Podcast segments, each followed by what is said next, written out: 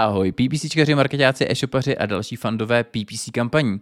Dočkáme se doby, kdy Performance Max nebudou úplný black box, jak budou vypadat reklamy v světě AI výsledků vyhledávání a jak mocný je nastavení cíle na Facebooku a na co byste neměli zapomenout v GA4. Vítejte u PPC Podcast.cz a vašeho oblíbeného přehledu novinek ze světa PPC, kliky, bydy, noviny.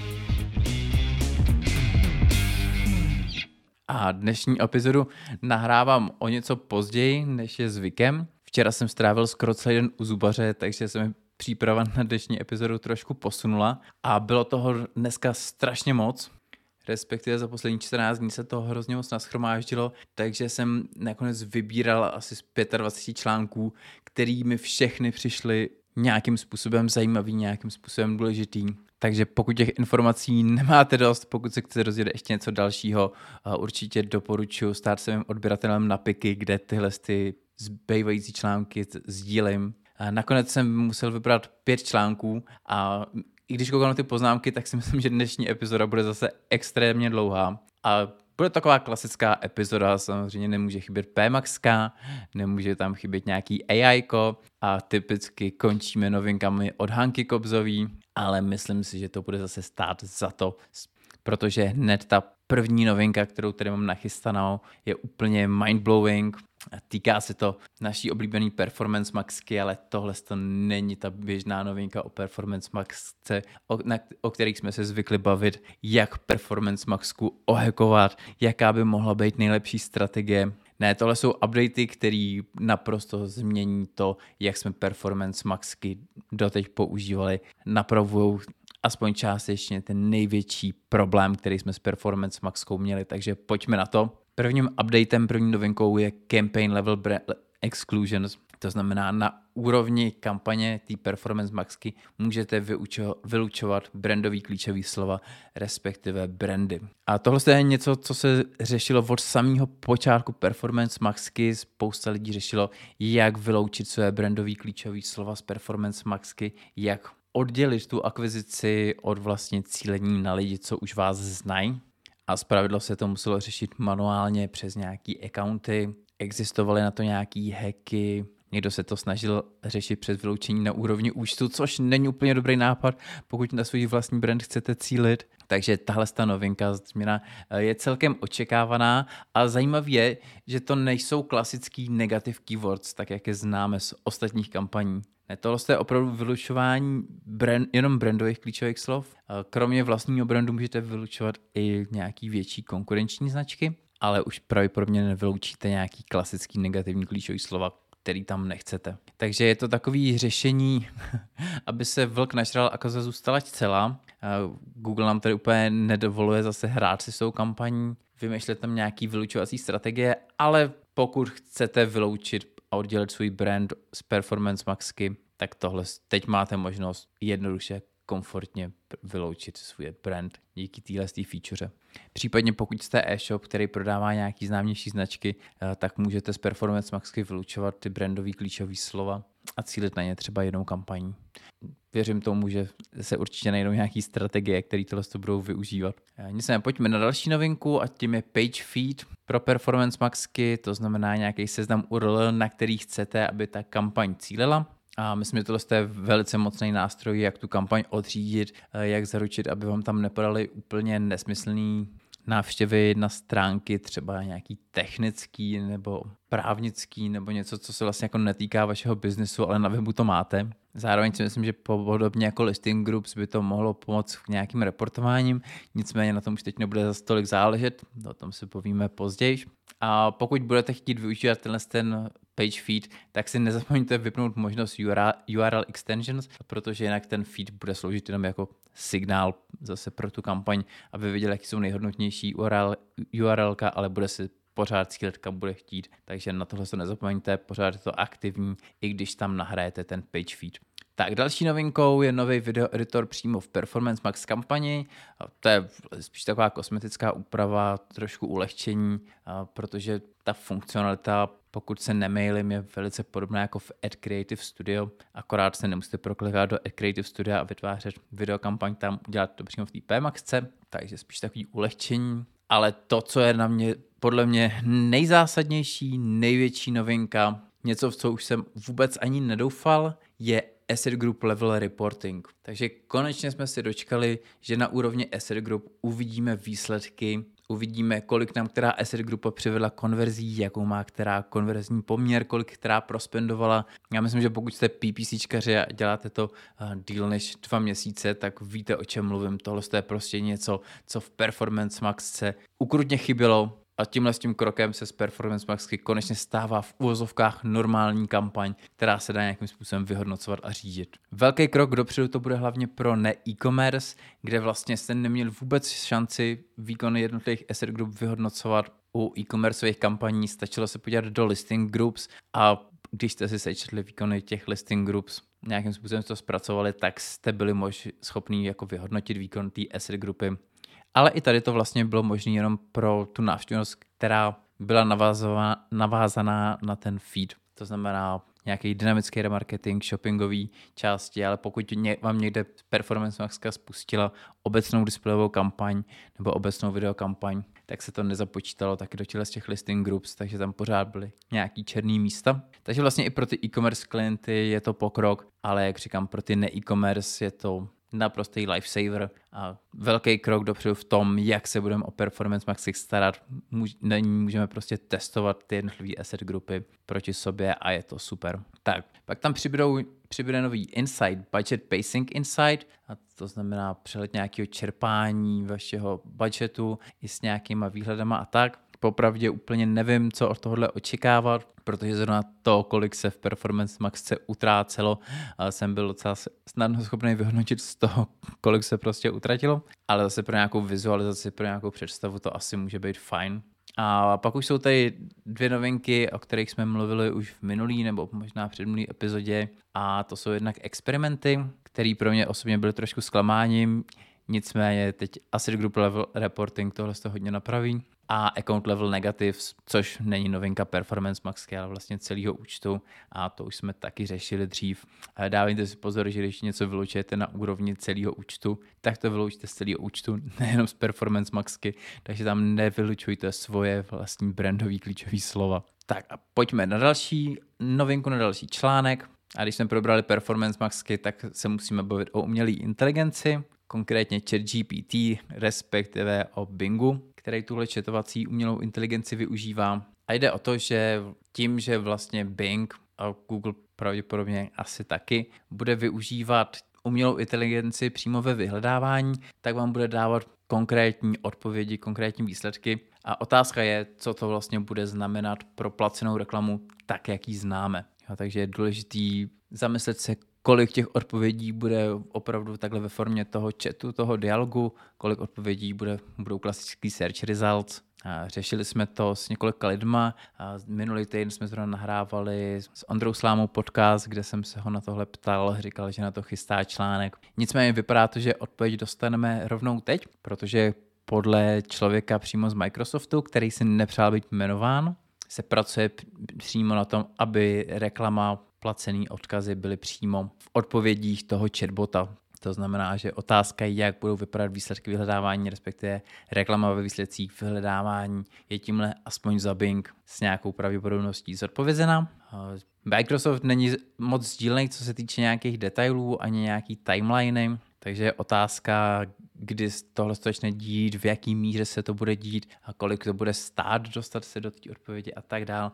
Nicméně to nejdůležitější, tedy to, že taková reklama vůbec bude existovat, víme. A myslím si, že ze všech těch updateů, z toho, co se děje teď v Performance Max z toho, co se děje na s je tohle asi to nejzajímavější z nějakého makropohledu, co se děje a je to něco, co má potenciál úplně změnit to, jakým způsobem budeme přistupovat k PPCčkům. Nicméně zatím jsme úplně na začátku uvidíme, kam tahle cesta povede. A než budeme pokračovat dalšími články, udělal bych malou pauzu, abych poděkoval všem přispěvatelům na piky. Vaše příspěvky jsou pro mě opravdu velkým pozbuzením a jako malý poděkování najdete na ty piky odkazy na články, které se do dnešního dílu nedostaly.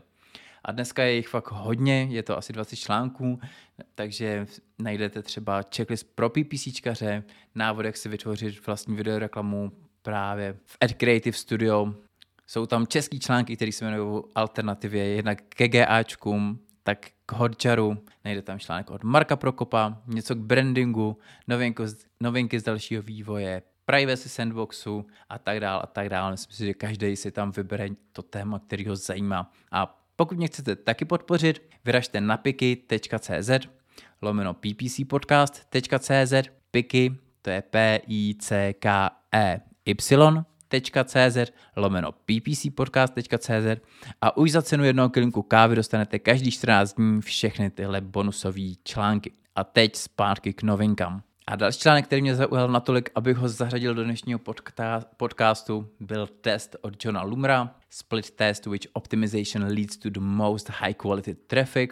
A já se přiznám, že tyhle ty AB testy, případovky jsou něco, pro co mám slabost protože to je jasný, pochopitelný, je to něco z praxe a miluji, když se nikdo nebojí experimentovat a jít zkuší na trh a sdílet ty výsledky s ostatníma. Takže čeho se týká tenhle ten test, a jestli znáte Jomana Lumra, tak víte, že půjde o případovku na Facebooku, a cílem téhle studie bylo zjistit, který způsob cílení vám přivede co nejvíc kvalitních návštěv. Tak tady je důležité říct si, co vlastně je kvalitní návštěva. Podle Johna je to nějaká určitá doba strávená na webu plus určitá hloubka scrollování. Jo, bavíme se tady o nějakých blogových příspěvcích, takže tam je pro ně důležitý, aby ten člověk doskroloval dostatečně daleko a zároveň na tom webu strávil určitý čas. Už si nepamatuju, kolik přesně to bylo, jinak určitě to samozřejmě najdete v tom článku odkaz samozřejmě v popisku téhle epizody, ale to asi teď není podstatný. A podstatný je, že tohohle cíle se pokoušel dosáhnout kampaněma, respektive adsetama, který měli po každý nastavený jiný ten optimalizační cíl. Jednou to byla maximalizace prokliků, po druhý to bylo maximalizace zobrazení stránky a třetí byla právě custom konverze téhle kvalitní návštěvy, to znamená určitá doba na stránce, určitá doba scrollu. A nebudu vás dlouho napínat, ty výsledky jsou přesně takový, jaký byste očekávali. Zkrátka to, jaký tam byl nastavený ten optimalizační cíl, takový to přineslo výsledky, to znamená nejvíc prokliků byly na kampani optimalizovaný na prokliky a nejvíc kvalitních návštěv za nejlepší cenu přišlo na kampaň, která byla optimalizovaná na tu konverzi k té kvalitní návštěvy. Takže si možná říkáte, proč sem dávám případovku s takhle zjevnýma výsledkama. A je to proto, že s tím sám bojuju a protože si podle mě spousta lidí neuvědomuje, jak velkou, cílu, eh, jak velkou sílu má výběr toho cíle na Facebooku a v zásadě i na Google. Opravdu ta facebooková reklama funguje často jako taková opičí pracka, která vám plní vaše přání bez ohledu na důsledky přivádí vám třeba návštěvnost bez ohledu na kvalitu té návštěvnosti a ty rozdíly tam můžou být opravdu dramatický. V téhle konkrétní případovce totiž při optimalizaci na ten link klik získal John ty prokliky pětkrát levněji než u té jeho custom konverze, u té kvalitní návštěvy, což už je sakra nižší CPC. Ale ta kvalitní návštěva, ta custom konverze, přiváděla ty kvalitní návštěvy desetkrát levněji. Takže navzdory tomu, že ten klik stál pětkrát víc, tak ta kvalita byla v zásadě 50krát vyšší, protože i ten pětkrát dražší klik vyšel nakonec desetkrát levněji. A musím říct, že s tímhle s tím boju často i u zkušených marketáků z řad mých klientů, který často argumentují tím, prostě potřebujeme dostat ty lidi na ten web, jakmile budou na tom webu, my už se skonvertujeme ale potřebujeme ten, dostat ten objem a honí se za těma levnýma proklikama, Jenže ona to zkrátka nemusí být pravda. Vy opravdu můžete dostat desítky, stovky tisíc návštěv na ten web, ale pokud ten trafik bude nekvalitní, tak vám tam ty konverze zkrátka nemusí přijít, i kdybyste měli ten web sebe lepší. Takže pokud s tímhle s tím, jako třeba já občas stragulujete, pokud se vám nedaří tohle to klientům vysvětlit, tak tenhle ten článek je skvělá věc, na kterou můžete odkázat a můžete si ušetřit čas, který byste strávili tím, že byste tuhle tu případovku dělali sami. A abych to nakonec trošku rozbil, tak jeden případ, příklad ode mě z mojí praxe. Eh, já naprosto potvrzuju to, k čemu tady John došel a snažím se vždycky optimalizovat na ten skutečný cíl, doufat, že přes ten trafik tam dostanu nějakou kvalitní návštěvnost. Nicméně jednou z takových výjimek může být třeba kampaň, kterou jsem spustil na velice úzký remarketingový publikum, lidi, kteří už byli nějakým způsobem zaregistrovaní na našem webu ta kampaň byla optimalizovaná na maximalizaci zobrazení, prostě jenom co nejvíc zobrazení na tyhle ty lidi. To znamená, že to naprosto na ten naprosto nejjednodušší optimalizační cíl a i přesto jsme tam měli nejlepší cenu za konverzi ze všech kampaní v tom účtu. Nicméně tohle je extrémní výjimka a je to proto, že to publikum je tam extrémně úzký, extrémně dobře vybraný a jsou to prostě konkrétní lidi, kteří jsou zaregistrovaní na tom webu. A druhák, vzhledem k tomu, jak je to publikum specifický a malý, je ten objem zanedbatelný jako v rámci všech těch ostatních kampaní. Takže co chci říct, ano, výběr kvalitního publika je důležitý a dokáže být ten jako nejzásadnější prvek. Kvalitní kreativa, je to jasný. Ale pokud nemáte vlastní, přesně specifikovaný publikum, tak to zdaleka nejzásadnější rozhodnutí, který budete ve Facebook reklamách dělat, je to, jaký tam vyberete ten optimalizační cíl. Protože desetinásobný rozdíl v ceně za konverzi je sakra velký rozdíl. Nicméně pojďme dál a podíváme se teď na článek o GA4, Freaky, G... Pardon, moje angličtina není úplně dokonalá. Freaky GA4 features all advertisers should leverage and how. A GA4 respektive vypnutí Universal Analytics se nám blíží bleskovou rychlostí, takže čas na takovou menší spověď. Ale musím přiznat, že GA4 sice mám nastavený, snažím se mít tam ty konverze, ale jinak je moc neřeším. Na ty výsledky se pořád dívám do Universal Analytics. A snadno se tak může stát, že mi uniknou nějaký zásadní nastavení, protože tím, že, že do toho už co nechodím, tak zkrátka nevím, co mi tam chybí. A pokud to máte aspoň trochu jako já, tak určitě doporučuji mrknout se na tenhle ten článek, protože to je další várka toho, co byste tam chtěli nastavit a co byste měli nastavit co nejdřív, protože některé z těch věcí tak jak už to z GA4 známe, se tam začnou objevovat od chvíle, kdy je nastavíte, nefunguje to zpětně, to znamená, že čím dřív to nastavíte, tím víc dat tam pak budete mít na nějaký zpětný vyhodnocování. Takže jednou z těch věcí, kterou si tam určitě chcete nastavit a využívat, je, jsou Google Signals, což jsou vlastně nějaký signály, který Google má o těch uživatelích, výrazně vám to zlepší nějakou cross-device atribuci, získávání nějakých demografických údajů o těch uživatelích a tak dál. A z podobného ranku je pak využití User ID, což je něco, co známe už eh, z Universal Analytics. Nicméně pro GA4 to má ještě větší význam. A pak propojení s Google Ads, což zase feature, kterou určitě znáte a v Universal Analytics ji určitě využíváte, takže pokud nemáte propojený svůj Google Ads účet s GA4 a máte ten GA4 účet nastavený, tak to nejmenší, co můžete udělat, je je propojit do určité míry jsou to všechno obdoby toho, co už vlastně využíváme v Universal Analytics. I ty Google Signals tam v určitý formě jsou, ve formě sbírání nějakých demografických údajů o těch uživatelích.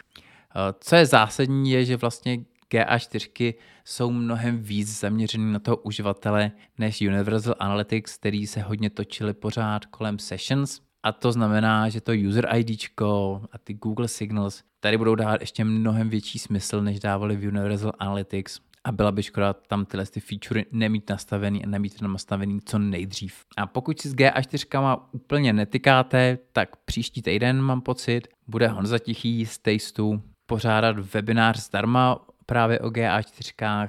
Já se ho budu určitě zúčastnit. A pokud nejste GA4 profík, tak bych to doporučil i vám.